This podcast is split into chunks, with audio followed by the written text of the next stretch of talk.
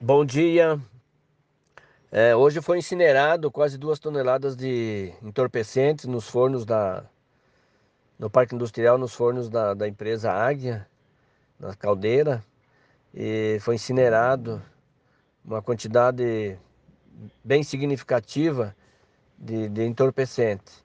Foi teve presente o, o, nós da Comad como testemunha, presenciamos a queima e a incineração, né?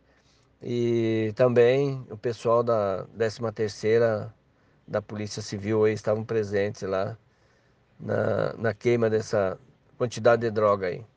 Foi incinerado por volta das 9 horas da manhã do dia de hoje.